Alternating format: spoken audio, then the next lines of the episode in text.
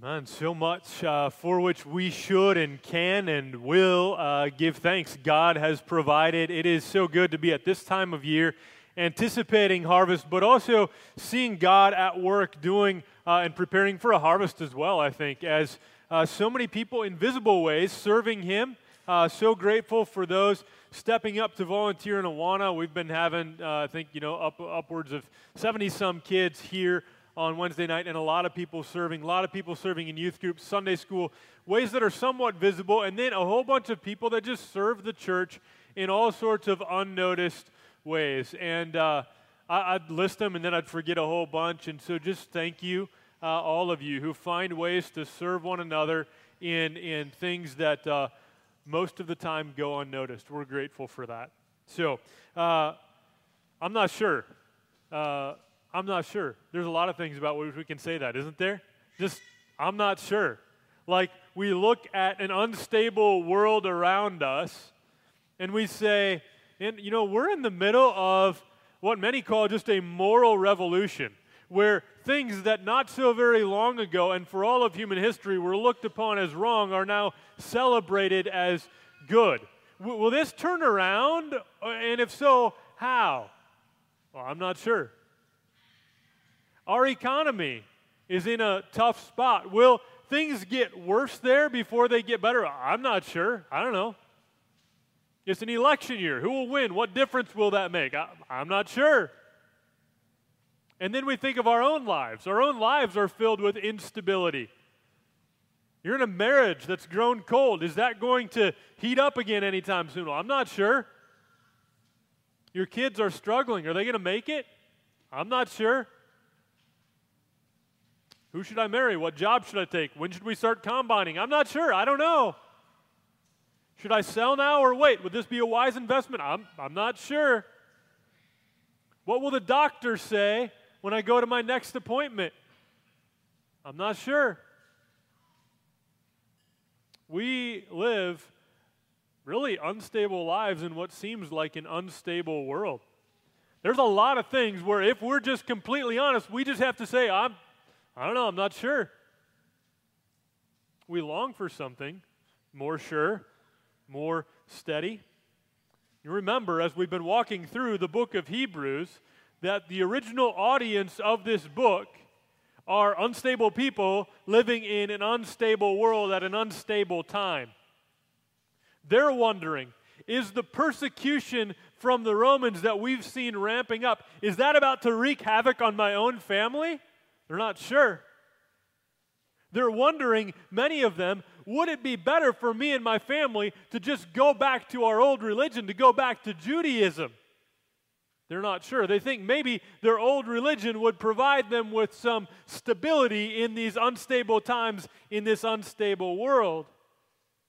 But the author of Hebrews is writing and preaching to try to convince them to stick with Jesus because he's better than anything. He's already argued that Jesus is better than angels in chapters 1 and 2. Then we saw in chapters 3 and 4, Jesus is better than Moses. And then at the end of chapter 4, the new argument starts that's going to take us all the way through the end of chapter 7 that Jesus is the better priest. And so he started that argument. Pastor Nick walked us through that a couple of weeks ago. And then last week, there was like a pause in the argument where he gave them a stern admonition, like a parent disappointed with the kids that they're not growing up like they should be. And he let them know that. You're still drinking milk. You should be on solid food by now. It's time for you to start teaching. So, so there's this stern admonition followed by a warning, lest you fall away. And then we got this little glimpse of encouragement at the end of the passage last week. And that will carry into what we're looking at this, this week. Before we get to the conclusion of the argument about how Jesus is a better priest, next week in chapter 7, which by the way is complicated, you want to read through it a few times before you come next Sunday. But before we get there, there's some much needed encouragement. Much needed encouragement for the original audience of Hebrews, but also much needed encouragement for us people like us living in an unstable world, and if we're honest, unstable people living in an unstable world at an unstable time. We need something more sure, more steady, and we're going to see that in Hebrews 6 13 to 20 today. So, if you're able to, our custom is that we stand together as we read the very word of God. Let's pray. Oh God, we have come to you. We've heard from your word that you're a God who so loved us that you gave your only Son. We've responded in the way that we rightly should by worshiping you. And it is certainly right for your people to gather together around your word, to be moved by your spirit, that we might become more holy, that we might become obedient, that we might be in awe once again of who you are and what you do.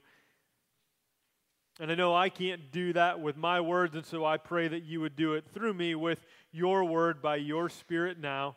Be at work in all of us, make us good soil so that what is planted begins to grow and bear much fruit. In Jesus' name, amen. Let's hear God's word. Hebrews chapter 6, verses 13 through 20. For when God made a promise to Abraham, since he had no one greater by whom to swore, swear, he swore by himself, saying, Surely I will bless you and multiply you. And thus Abraham, having patiently waited, obtained the promise. For people swear by something greater than themselves, and in all their disputes, an oath is final for confirmation. So, when God desired to show more convincingly to the heirs of the promise the unchangeable character of his purpose, he guaranteed it with an oath, so that by two unchangeable things, in which it is impossible for God to lie, we who have fled for refuge might have strong encouragement to hold fast to the hope set before us. We have this as a sure and steadfast anchor of the soul, a hope that enters into the inner place behind the curtain where Jesus has gone as a forerunner on our behalf, having become a high priest forever after the order of Melchizedek. You can be seated. As always, inside your bulletin, there is a sermon notes page. Life group guide is, is a part of that as well. Uh, we need to be focused if we're going to understand and believe and obey and carry out God's word, and we need each other. So that's what our life groups focus on doing. A couple of points today, and I'm saving all the application of this for the end, but I want us to remember that the audience hearing this original message had Jewish roots, which probably most of us here today don't have. What we call the Old Testament were their scriptures, and they knew them very well. Some of you also know the Old Testament very well, others of you, maybe not quite as familiar. The father of their faith was a man named Abraham, and they knew his story well that God had made a promise. Way back in the book of Genesis, chapter 12, God makes a promise to Abraham that he will give him a land and that he will give him many descendants that will become a nation that will then be a blessing to other nations. When Abraham received this promise, he was already relatively old. Don't be offended if you know how old Abraham was and what I'm saying about you. But he was relatively old when he receives the promise and for year after year after year, he and his wife Sarah await part of the fulfillment of the promise, and that is they're awaiting the birth of their first child, and it just doesn't come. Year after year, month after month, they wait.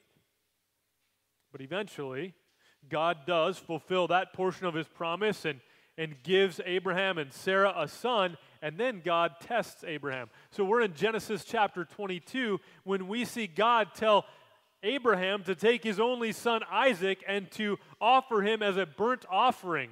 And, and the response of Abraham is that Abraham again exhibits faith and trust in God. And God provides so that Abraham's son lives, and then God says this. So, this is a quote from Genesis chapter 22. By myself I have sworn, declares the Lord, because you have done this and have not withheld your son, your only son. I will surely bless you, and I will surely multiply your offspring as the stars of the heaven and as the sand that is on the seashore. And so that account is what the author here in Hebrews in verses 13 and 14 is referring back to. There in verses 13 to 14, where Abraham's faith is highlighted, when God made a promise, it says, to Abraham, and then pointing out this fact that he had no one greater by whom to swear, he swore by himself, saying, Surely I will bless you and multiply you. And here's the results, verse 15. And thus Abraham, having patiently waited, obtained the promise. All throughout the Old Testament, Abraham is looked to as a, an example of what faith in God looks like faith in the promises of God being fulfilled. And the result of this for Abraham is that he, having patiently waited, obtained the promise. So, Abraham is an example not only of faith, but his story reveals something about the character of God. And that is this we learn from very early on in the Bible that God is a God who can be trusted. God's promise to Abraham was fulfilled. First, in the birth of Isaac, and then Jacob, who was renamed Israel, uh, who was the father of the nation. You know, so, so 12 tribes of Israel that come from that. But ultimately, God's promise to Abraham fulfilled in the person of Jesus. So that all who are saved by God's grace through faith in Jesus are like children of Abraham, right? We're, according to this passage, heirs of the promise. We're heirs. We receive this same promise. So look at verses 16 to 18, and we're going to see more clearly, even yet, why God is trustworthy. This is a key. God is trustworthy. Look at verses 16 to 18. For people swear by something greater than themselves, and in all their disputes, an oath is final for confirmation. So, when God desired to show more convincingly to the heirs of the promise the unchangeable character of his purpose, he guaranteed it with an oath. So that by two unchangeable things, in which it is impossible for God to lie, and we'll go to the rest of that verse here in a little bit. But it's trying to communicate very clearly that God is a God who is trustworthy by two unchangeable things. Unchangeable thing number one is that God made an oath, an unchangeable oath. We all have been in relationship with people who have made a commitment and not followed through. Right? We've all been in a relationship with somebody like that. But God here makes an oath. And, and, we noticed, even as our family was looking through this again last night, all these words like confirmation, guaranteed, more convincingly, unchangeable. All of these words to help us see that God is a God who is trustworthy and he has made an oath. And this oath he makes, when he says when he makes it, he swears by himself. Because even if we were making an oath, so I've testified in court before, maybe you've done that as well, you have to place your hand on something uh, that is of greater authority. Like I'm under the authority of this. There's something greater authority, and so put your hand on a Bible, right? And swear to tell the truth. It, it's, it's like taking a step up rather than just, just testifying something. It's, it's saying, under the authority of something greater than myself, I'm testifying this. But, but when God makes an oath, there's nothing greater than himself. So he swears by himself. And why does he do it? It says here, in order to show more convincingly the heirs of the promise. God is trustworthy because he makes an oath and it's impossible for God to lie, it says there. Right? Anybody else who makes an oath to you? How many people have put their hand on a Bible and testified in court something that was a blatant lie? All sorts of people have done that. But God, as he makes an oath and swears by himself, it's impossible for him to lie. This is one of the reasons that God is trustworthy. He cannot lie. Everything he says is true. But he's desiring to show more convincingly. If God hadn't made an oath, he didn't need to swear by himself. Everything he says is true, so he's trustworthy. But he goes, in order to show more convincingly, he makes an oath. We do the same kind of thing. So that if I want to convince somebody that I'm going to follow through on what I say, I might look them in the eye and say to them, You have my word. Right? Or I pinky promise, right? Whatever it might be. Like we, we say something, uh, even when you think about marriage, you think about marriage, it's, it's a vow made publicly in front of other people. It's not just saying, yeah, hey, let's get married, and then it's kind of this private. Most of the time, it's a very public, in front of other people, I'm going to make a formal vow to you. Right? And in order to show more convincingly that God can be trusted, he makes this oath. He swears by himself. All of us, when we have had somebody, maybe even somebody that says, You have my word. Maybe it was somebody to whom you were married and they shared a marriage vow and they broke those vows and you're no longer married. Right? We've felt the pain and the sting that comes along with somebody making a promise and not following through. And what we hear again, all throughout Scripture, but here in this passage, is God who makes a promise will always follow through. God is completely trustworthy. And so, like Abraham, we can trust him. That's the tail end of verse 18. The tail end of verse 18 says, We who have fled for refuge. Isn't that a great description of a Christian? That, that's a great description of us. We who have fled for refuge. We're looking at everything around us and even what's inside of us and saying, I, I am unsafe on my own. I need to flee for refuge to Jesus.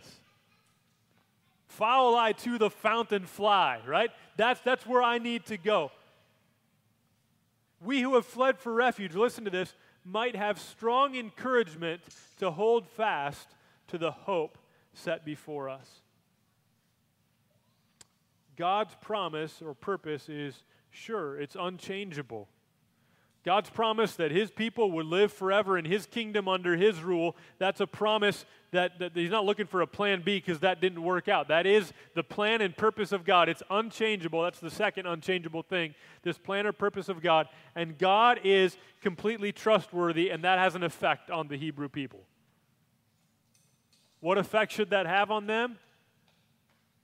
That they would have strong encouragement to hold fast to the hope set before us this promise of salvation, this promise of eternal rest, this promise that was given to Abraham that they would forever be God's people living in God's place and His presence under His rule, this promise is given to them as the hope set before them, and this is something they can hold fast to. In a world where everything's quickly turning against them, the Roman government coming down on Christians and, and persecuting, tearing families apart,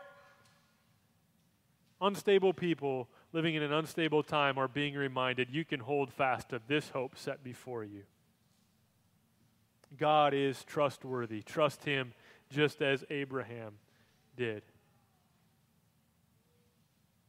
There's application certainly for us in this. We'll get to that in a moment, but let's, let's move on to these last two verses first.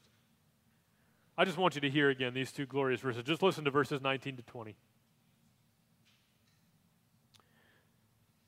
Says this We have this as a sure and steadfast anchor of the soul, a hope that enters into the inner place behind the curtain where Jesus has gone as a forerunner on our behalf, having become a high priest forever after the order of Melchizedek. So, the, the author of Hebrews uses a lot of analogies. Last week was milk and solid food. Now he's, he's using some, uh, some like sailing lake sea language.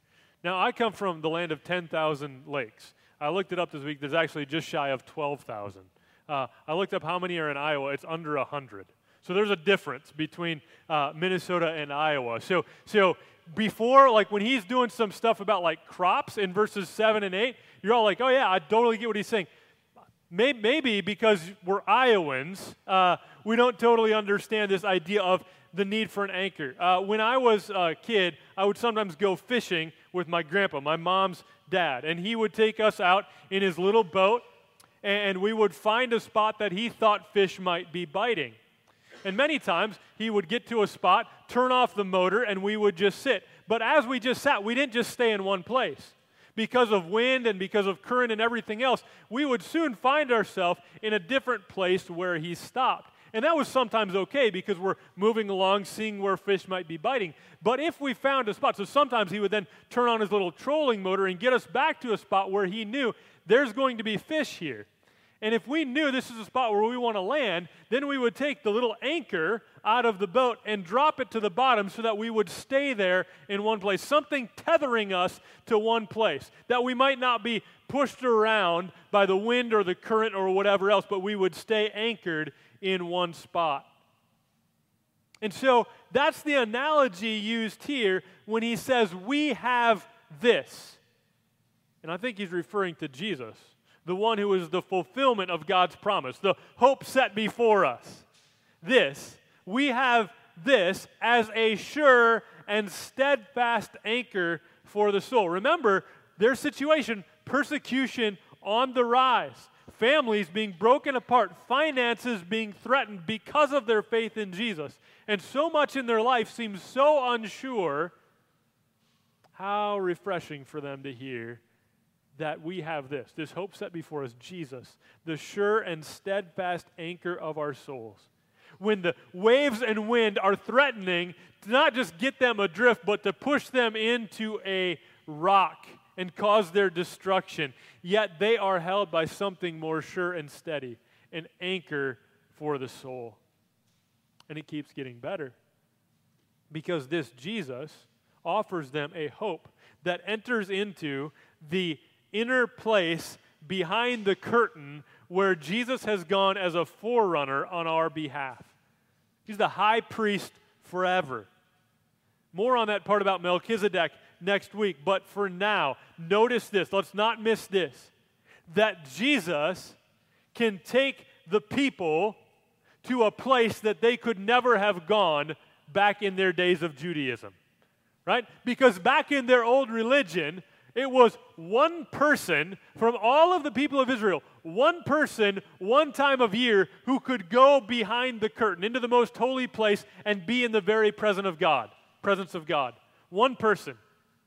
But when Jesus died on the cross, Matthew tells us that this thick curtain torn in two from top to bottom, that Jesus has entered into the very presence, and all who follow him, it says here, he's like a forerunner, one who goes before us, that all who follow Jesus can now forever be in the eternal presence of God. Oh, what a glorious truth this must have been for these Jewish people. What a reminder. Those tempted maybe to go back are reminded that there's only one way that you can get into the presence, the very presence of God, and it is through faith in Jesus. They would have been familiar with Psalm 16. They would have longed for God's presence. This is one of my favorite Psalms. The very last verse of Psalm 16, verse 11 says this You make known to me the path of life. In your presence, there is fullness of joy. At your right hand are pleasures forevermore. And how the struggling, unstable Christians living in a struggling, unstable world needed to hear this. That only through Jesus can you enter into God's presence. So, application for us. Two points of application. One, only Jesus can take us into God's presence. Only Jesus can take us into God's presence. I want to speak to two different groups of people with this point of application. I want to speak first of, the, first of all to those of you who have not yet put your faith in Jesus.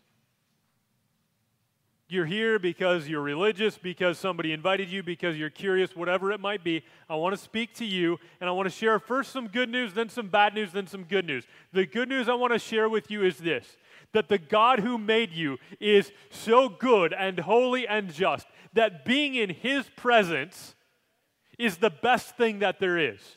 There is nothing better that you will ever experience on this earth than being in the very presence of God. This is a God who you want to know and worship for the rest of eternity. I'm just telling you this. But let me also tell you some bad news that if you were to stand before him on your own, he as the judge, you would be convicted as guilty because you, like all humans, are sinful before this holy God. And Second Thessalonians 1 tells us this frightening truth. It says this When the Lord Jesus is revealed from heaven with his mighty angels in flaming fire, inflicting vengeance on those who do not know God and on those who do not obey the gospel of our Lord Jesus, they will suffer the punishment of eternal destruction. Listen, away from the presence of the Lord and from the glory of his might. All are sinners who deserve the punishment of eternal destruction, away from the presence of the Lord and away from his glory. And just as being in the presence is better than anything we could experience on earth, being in the presence of the Lord is better than anything we could ever experience on earth. Some people go through all sorts of things on earth. Some of them even call it hell on earth. But let me tell you, it is nothing than being separated eternally, nothing worse than being separated eternally from the presence of the Lord and the glory of his might. That's the bad news. And the good news is something we already heard earlier today that God so loved the world that he gave his one and only Son, that whoever believes in him will not perish but have eternal life, life forever in God's presence. If you believe this good news, bad news, and good news, but have not yet put your faith in Jesus, then, then come and talk to me even today. Now, I want to apply this same point, though, to those of you who do trust in Jesus. Because we don't want to just think, oh, yes, I already got that. I, I got eternal life. I think I'm good. Now I just like go to work and go to school and do my thing, right? No, listen, we need to hear this as well. Only Jesus can take us into God's presence. For those of us, this is not only true, if you trust in Jesus, it's not only true for your eternal future, this is true for today. We need to remember what Christ has done for us that we might, as Pastor Nick showed us a couple of weeks ago, come before the throne of grace with confidence. We have no right on our own to enter into the presence of God, but Jesus, as our high priest who passed through the heavens, we, he is a forerunner for us. We can enter into the very presence of God, accessing the throne of grace with confidence. So we, as Christians, need to be reminded there's nothing better than the presence of God. And so I want more time spent in prayer, accessing the throne of grace with confidence. I want more time hearing from Him in His Word. I'm going to be in the presence of God as I talk to Him and as He communicates with me through His Word. There's nothing better than that. Than that the conviction and comfort of the Holy Spirit inside us, the gathering together of God's people, where we get this little foretaste, this little glimpse of, oh, listen to these voices around me singing what is true about our Creator and Savior and Redeemer. I want that for all of eternity. We need to hear again this truth that only Jesus can take us into God's presence. And then the final point of application is this simply this hold fast to our hope Jesus, the sure and steady anchor. I started out the sermon acknowledging that as unstable people in an unstable world, there's a whole bunch of things where, if we're honest, we just have to say, I'm not sure.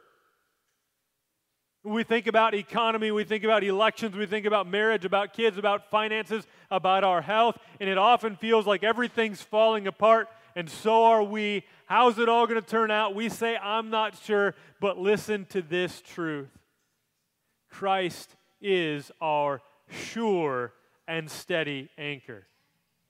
When we look around and we just don't get why all the things around us are happening the way they are, and the winds of doubt blow through us.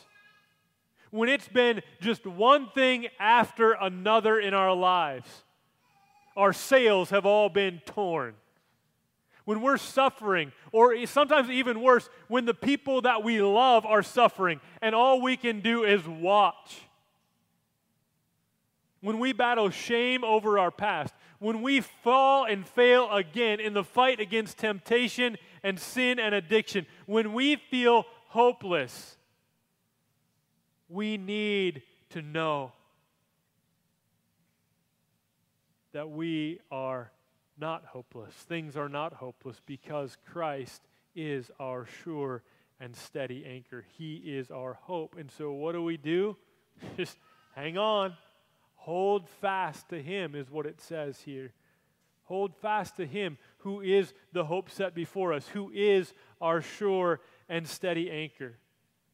We need to remind one another of that. So, we're going to sing that song that we had learned over the last couple of weeks. It comes right out of this passage, actually.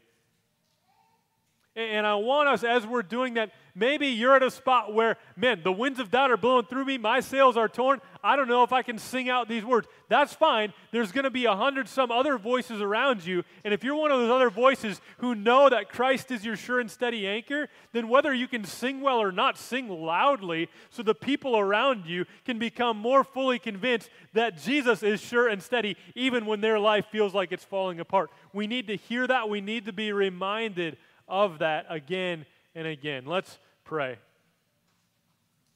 God, would you, would you save those who are lost today?